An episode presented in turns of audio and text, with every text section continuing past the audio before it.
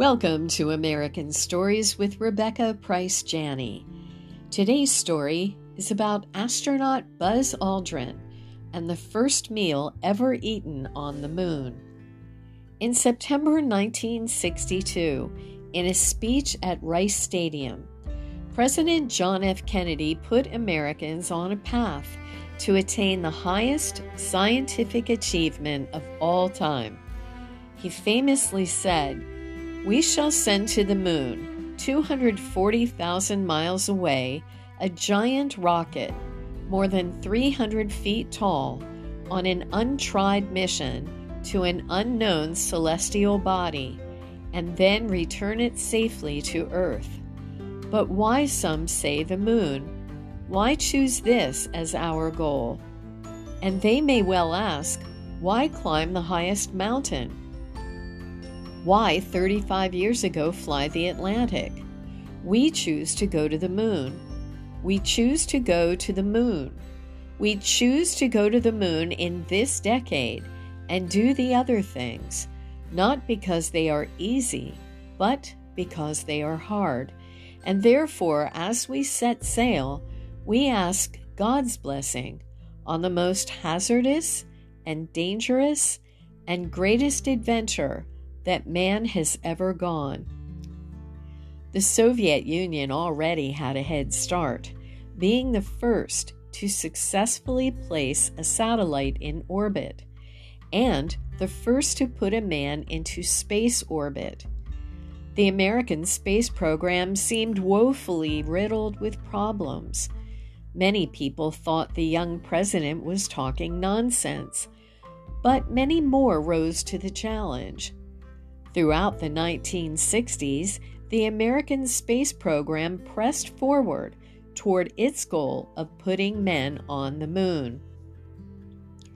Although Kennedy did not live to see his dream fulfilled, millions of people the world over witnessed the mission of Apollo 11 in July 1969 when Neil Armstrong and Edwin Buzz Aldrin became the first men to land on the moon.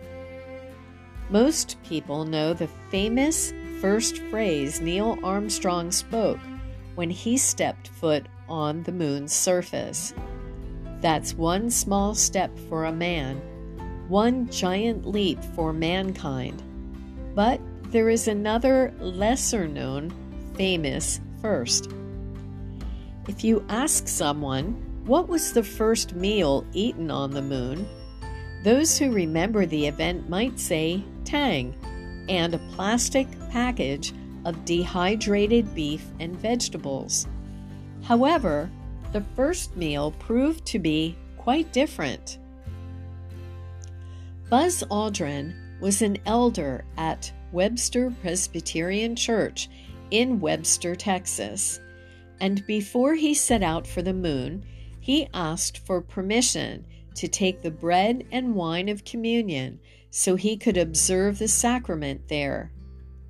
In 1970, he said, I wondered if it might be possible to take communion on the moon, symbolizing the thought that God was revealing himself there too, as man reached out into the universe. For there are many of us in the NASA program who do trust that what we are doing is part of God's eternal plan for man. Permission was gladly given. While he and Neil Armstrong waited for the go ahead to leave the lunar module, Aldrin asked the ground crew if he could have a few moments of silence. He said, I would like to invite each person listening in, wherever and whomever he may be, to contemplate for a moment the events of the past hours and to give thanks in his own individual way. Back in Webster, Texas, his home church had gathered to share communion at the same time. Aldrin then took the specially prepared elements, pouring the wine into a small silver chalice provided by his church.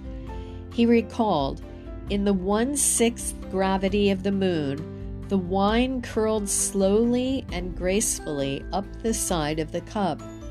It was interesting to think that the very first liquid ever poured on the moon and the first food eaten there were communion elements. I sensed especially strongly my unity with our church back home and with the church everywhere. Then he read silently from John 15:5, which he had written on a 3 by 5 inch note card. As Jesus said, I am the vine, you are the branches. Whoever remains in me, and I in him, will bear much fruit, for you can do nothing without me. At the end of the mission, when Aldrin was headed back to earth, he read aloud a second scripture, Psalm 8, verses 3 and 4, which he had written on the same note card.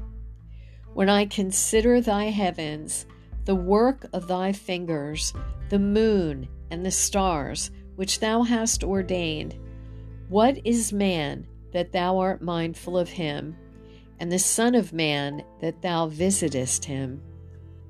Since that historic Apollo mission, every year on the Sunday closest to the anniversary of the Apollo 11 moon landing, Webster Presbyterian Church celebrates Lunar Communion Sunday.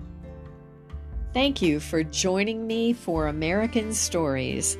I'm Rebecca Price Janney.